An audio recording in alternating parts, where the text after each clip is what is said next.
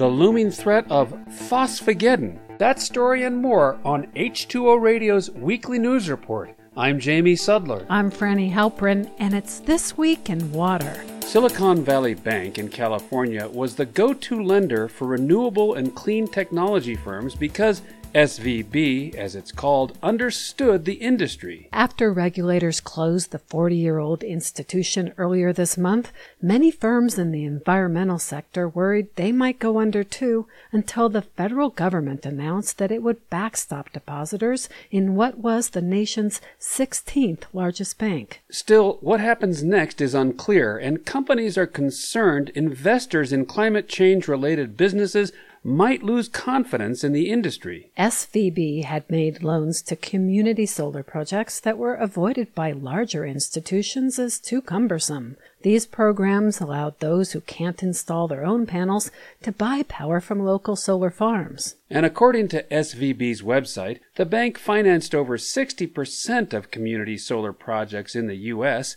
and had committed more than $3 billion to sustainability endeavors. About 50% of clean tech startups used SVB, and some had just finished new financing when they were locked out of their accounts in which millions of dollars had been deposited. Now there are hopes among investors that the billions of dollars from the Federal Inflation Reduction Act will ease the pain of the bank failure and restore confidence in the clean technology sector. A first of its kind report on the world's water resources contains a dire warning. Within about seven years, the demand for global fresh water will exceed supply by 40%. The authors of the study by the Global Commission on the Economics of Water say that we are changing the global water cycle, and the resource must be managed as a worldwide common good.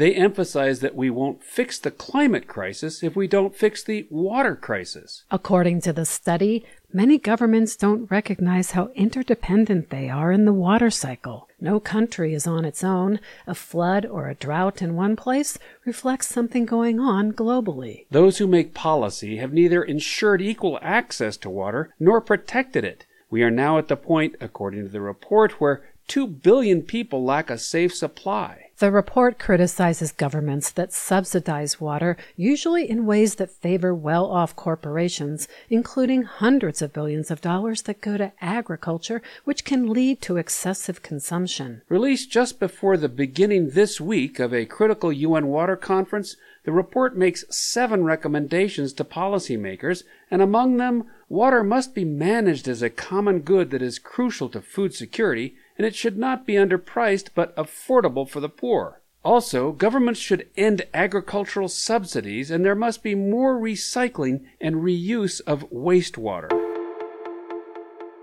Too little, too much, and perhaps too late. In a crisis scientists are calling phosphogeddon, we face both a shortage of phosphorus and its overuse. Phosphorus is a vital nutrient for living organisms. It is a key element of bones, teeth, and cell membranes and used to fertilize crops we depend on. But much of the phosphorus in fertilizer runs off into waterways, creating toxic algal blooms and dead zones in the ocean like the one in the Gulf of Mexico. Those algal blooms flourish in warmer conditions and then release methane, furthering the climate crisis. Meanwhile, the sources of phosphorus are shrinking. The U.S. holds only about 1% of global phosphate from which the element is mined and will potentially run out within decades. The world's biggest supplies are in Morocco, which has been called the gatekeeper of global food supply chains. As reported in The Guardian, many analysts worry a few cartels could soon control most of the world's supplies and threaten food production everywhere. In his new book, The Devil's Element,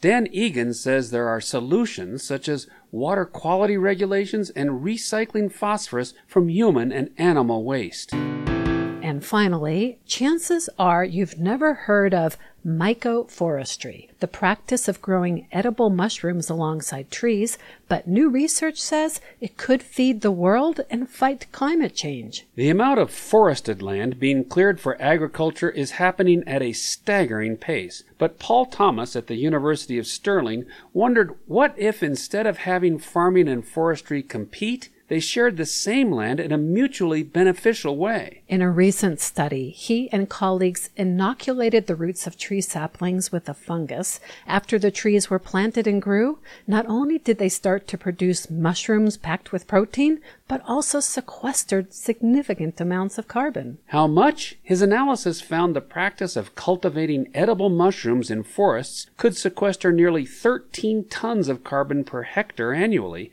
and produce a nutritious food source for nearly 19 million people per year. That's a stark difference when compared to all other major food crops that produce greenhouse gases. Thomas hopes the concept will mushroom because mycoforestry can not only produce a food source that combats climate change, but will also help conserve biodiversity and protect watersheds.